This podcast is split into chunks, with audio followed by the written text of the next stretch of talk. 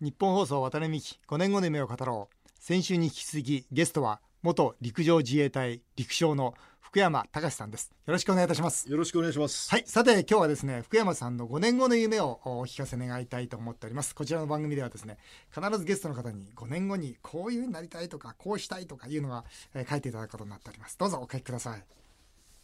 やっぱりあれですね陸将ともなると筆ですよね。そりゃそうですよね。マジックじゃない陸将は。うんあ達筆ですねやっぱりはいはい書いていただきました福山さん達筆ですねこれ、ええ自衛隊っていうのは字の練習もするんですか？いえいえもうこれはあの我流です。我流ですか？我流です。はい。はいでは5年後の夢ご自身で発表していただけるでしょうか？はい。笑われると思いますけれども、いやいやこの老兵がですね、はい芥川賞受賞と、えをお私は考えております。あびっくりした、はい。あ、のー福山さんはい。小説書きたいんですか？はい。うわーすごいなこれが第一作目ゲです。今あの雑誌の丸っていうものに8回分連載したものをお持ちしました。あすっごいなそれが18回分あって。福山さんって今おいくつですか？66です。66歳で芥川賞を71歳。71歳で取ると。はい。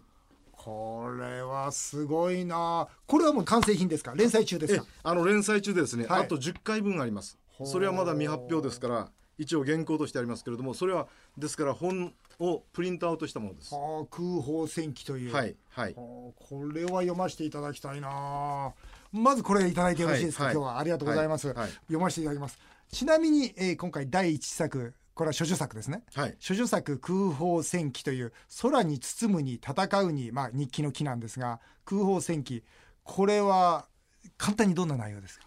防衛大学校出て幹部構成学校というのに半年久留米に行ってはい。その後部隊に配属されるんですけど私ははスタートが大村の第16普通科連隊というところではい。そこで小隊長をやりました。はい。もう何にも知らない無垢の小隊長で部下を30人ぐらい持ちました。はい。その中でもう本当に雨に打たれ風にえーさらされしながらはい。あの部下に励まされ、えーまああの年の先輩の、おまあ、下士官ですね、はい。そういう人たちにいろいろいろおあの指導を受けながらですね、ほえー小隊長として、えー成長するう自分の体験記。うなるほど。これを書いてます。素晴らしい、はい。もうぜひあの拝読させていただきたいと思います、えーさて福山さんは中国ロシア北朝鮮が攻めてくるというセンセーショナルなタイトルの本も出されております。強調ですね。ロシアは北方領土ってどうなりますか？何でも思ったこと何でも聞いてますけど、は、はい。ロシアがその経済的な苦境に陥っていけばあるいはディールとして、えー一部を返還する可能性はあると思いますけど四島返還というのは絶対にないと思います。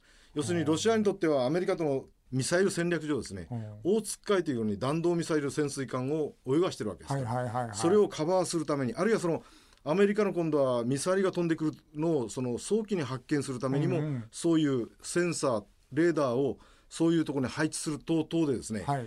えーロシアの対米、えー核抑止力っていうものにおいては手放せない。う。んなおかつ北極海が溶けてうん。あそこに中国航路とかいろんな航路が通うようになると、はい。あの大津海というのは一つの大きな航路になるわけです。そうですね。その時に、もう北海道さえも欲しい国がうん、うん手放手すわけがないと。う。んだからそういう中で日本民族はやっぱりどういう妥協点で、えー共存するかですね。いや4島返還っていうのはまあ皆さん言ってますけどかなり難しいと。まあ私は絶対ないと思います、ね。ないと思う、はい。じゃああの福山さんが総理大臣ではい。決定権があるとしたら、はい。2島返還するよって言ったらそこで妥協しますか？妥協します。あ妥協する、はい。おーそれでもはい。外交的には勝ちですか、いやそれはもうアメリカがですねその日本と中国を仲良くさせないそあロシアを、うん。いくら中国とお我々を仲良くさせないといういわゆるディバイドアンドルール戦という戦略の中で、はい。その周辺国を相争わされて文脈の中でやってきたわけですか。ら、はい。そのアメリカが完全に我々の非合国である間はそれが障害にならなかったけれども、はい。これからアメリカが凋落してお前たちは知らないよというなった時はですね我々が生存するためにはですね、うん。そういう今はその鬼のような国に思うかもわかんないけど、うん。そういうものとどう手打ちをして共存するかという道しか残されてないと思います。なるほど。ドラスティックに言えば。素晴らしい。わかりました。よくわかります。そうするとですね今中国というお話が出ましたけど中国の尖閣。はい。これはまあ石原、まあ、前知事ですね、がその購入宣言をしてからこう一気に揉めましたけど、はい。この尖閣っていうのはどういう落としどころなんですか？尖閣っていうのはですねその日本と中国の係争地じゃないと私は思ってます。これ係争地でははない。これはアメリカと中国の係争だと。要するにアメリカと中国の戦略的な覇権争いの象徴的なピンポイントの一部だと。が尖閣だと。尖閣だと。だから我々はほっかむりをして知らないと言って手放して中国が取るんであればはい。その瞬間に日米安保条約は崩壊しいらなくなると。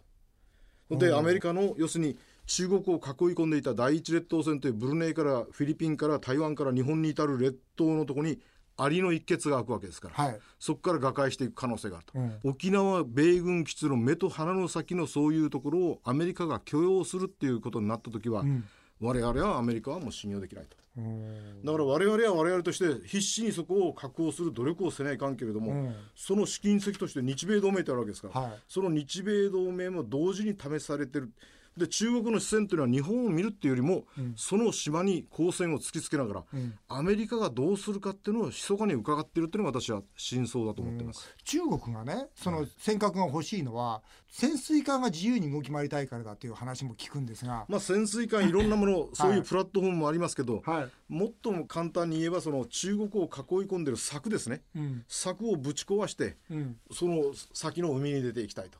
それはその太平洋のみならず今度はマラッカ海峡等を安全に脱してインド洋に行きたいと、うん。要するに中国の13億人を養う糧っていうのはですね99%が全部外からですから、うん。あるいは世界の工場という中国のそのプロダクツを売るための航路っていうのは全部海ですから、うん。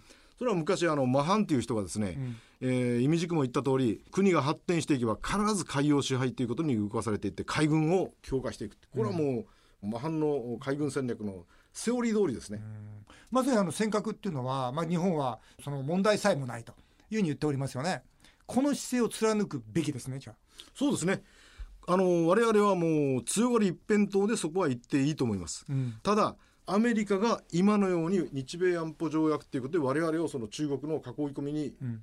と一緒に基地をがっちり今の体制で置くかどうかっていうのはこれは将来分かんないですね。わからない、はい。尖閣は中国が取りに来たら日本は守れますかそれは私はあの海上自衛隊の現勢力航空自衛隊の勢力で、えー決戦をせろといえば私勝てると思います。あ勝てますか？勝てるけど、ん。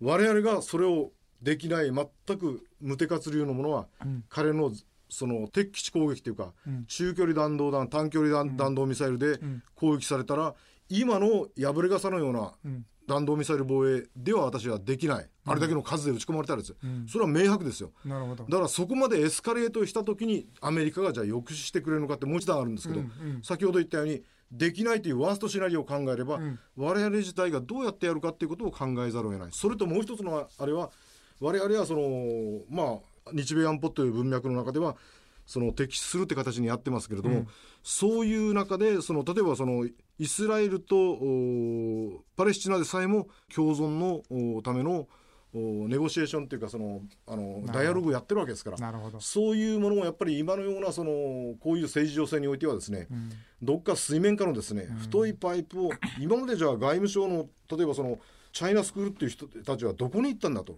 今こそそういう人たちが勝手の中国とのそういうその政治的なパイプを温存するっていう役目があるんじゃなかろうかと、あの喧嘩をするときはですね正面の喧嘩とそれから、あのアンダーテーブルのそのシェイクハンドのスタンスが私は必要じゃないかと思ってます。なるほど、まあ、尖閣の局地戦になれば勝てるよと、しかしその、じゃあ核が飛んできたらそれはどうしようもないよと、そうした時はやっぱアメリカと中国と、これからどういうポジションの中で日本を守るのかってことは非常に大事だということですね。はい。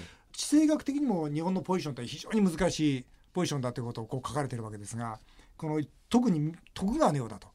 ね、今川と織田に挟まれた徳川のようだということをまあ言われてるわけですが、これどういうことですか？そうですね、あの徳川家康というのはちょ幼児そのえー今川に拉致をされて、はい。人質で行って、はい。それで返還されてまさにその強国の織田と今川の狭間にいた、はい。中国とアメリカの狭間にいる日本と全く同じだったんです、それがそのアメリカと中国が対等してパワーバランスが変わるように、今川が桶狭間で信長にやられて没落を始める、はい。ので織田がどんどんどんどんライジングする、その時に家康はですね、最後の瞬間に強いところにつくと。うん。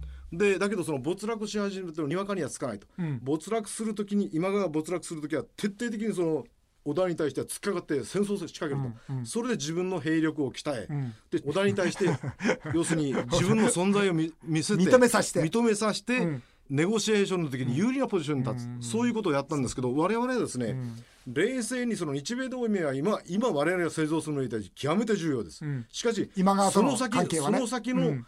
その要するに織田との関係というものがその力が、あのー田楽狭間でやられた時にですね、うん。そういう事態がアメリカは自分の方から撤退するって言ったけどじゃあ日本はギブアップかというと、国民に対してギブアップはいけない、ん。どんな体制になってもこの日本は生き残るというしたたかな戦略がないとですね、ダメだと私は思ってま。ますさに徳川家康が取ったようにそうです。最初は今川のについてても今川がそのダメになった時にまさにその織田と戦う姿勢を取りながら、織田に有利な形で交渉をまとめていったわけですよね。だから逆の立場が例のあの八重の桜で、ん。えーその会津がですねうん。要するに自分を国を交流したその最初の殿様が、ん。その非常に徳川の恩恵を受けたっていうことで、うん。うん。徳川に忠節を励むべしという15条のその覚悟を残していった、ん。それが日米安保条約のような作用をして、ん。最後までその徳川に忠誠を尽くすあまりに最後は長州と薩摩に敵視されて、もう戦後までひどい仕落ちを受けるという、だからそのある条約とかなんとかに徹底的に縛られてアメリカに忠誠を尽くすっていうことは必要かもわかんないけど、しかし悲劇が待ってるよ。だから我々は非常に際どい狭間だけどそういう中でも私たちの孫とか子供にですね、この未来の日本っていうのを渡さないかんと、そういう中ではですね非常に非合理的に聞こえるかもわかんないけど、それくらいのしたたかなマインドと戦略を持っておかないとこの国は潰れると。だから今 TPP とかいろんなその目前にある政治課題がいろいろありますけれども、もっと優先度の高いもっとその我々が生きるか死ぬかの基盤を支えている日本の安全保障というものに対して、国民も政治家も思いをいたしていただきたいと思うのが私の夢かもわからないですね。この韓国とか中国とかロシアとかアメリカとかいうとは緊急度は高いですか？福山さんからそうですね。これはですねやっぱりその敵視するだけじゃなくてこういうことわざですね。石を投げれば石が返ってくる。餅を投げれば餅が返ってくる。うということで、なるほど。どっかのサイクルでいろんなその共存のためのですね努力っていうのはやっぱり必要だと思ってます。なるほどいやあのぜひですね、まあ本当最後になりましたけども私あの最大支援2000万円の日本一の夢のコンテスト夢アワードっていうのを武道館で開催してるんですよ。でここでも8000人以上の若者たちが集まりましてね。でそこに出るためにはもうさまざまな、えーこう企画書を持ってくるもっとたくさんの若者たちがいまして、えーこの番組もその若者たちが聞いてるんですけどぜひ福山さんからですねその夢の大切さや今夢を追いかけてる人にこうメッセージをドンと出していただけますか？私はもうぜひ申し上げたいのは、はい。その若者よりも我々団塊の世代と言われる人たちにはい。もうどうか一生青春でいきましょうと。やっぱり我々がこの若者たちのお荷物をなってはいけない、なおかつこの老いた旬を楽しむあるいはそのアグレッシブに生きる、うん。そういうその我々がそのいわゆるこういう少子高齢化のある規範なりモデルを作るためには、うん。我々が一生青春で頑張ろう。うというのを私はそのこれ聞いてる、はい。その私と同じ世代の人たちにあの申し上げたいですね。ももちろん私なんかつまらない人間がそんなこと言うんじゃなくてもっと私以上に人生を活発に生きていらっしゃるその同世代あるいはもっとシニアな方がいらっしゃると思いますけど、このメッセージを伝えたいと思います。あ。りがとうございます。ね福山さんまさにこの芥川賞を5年後に取ろうというねまさに今夢に燃えてらっしゃるわけで、まあ、皆さんも福山さんの話を聞いてですね、えーいろんな刺激を受けていただきたいな。またあの国防についてもですね我々しっかり考えていかなきゃいけないなと改めて思いました、えー渡辺美樹5年後の夢を語ろう。先週と今週の2週にわたって元陸上自衛隊陸将福山隆さんにお話をお伺いしました。どうもありがとうございました。ありがとうございました。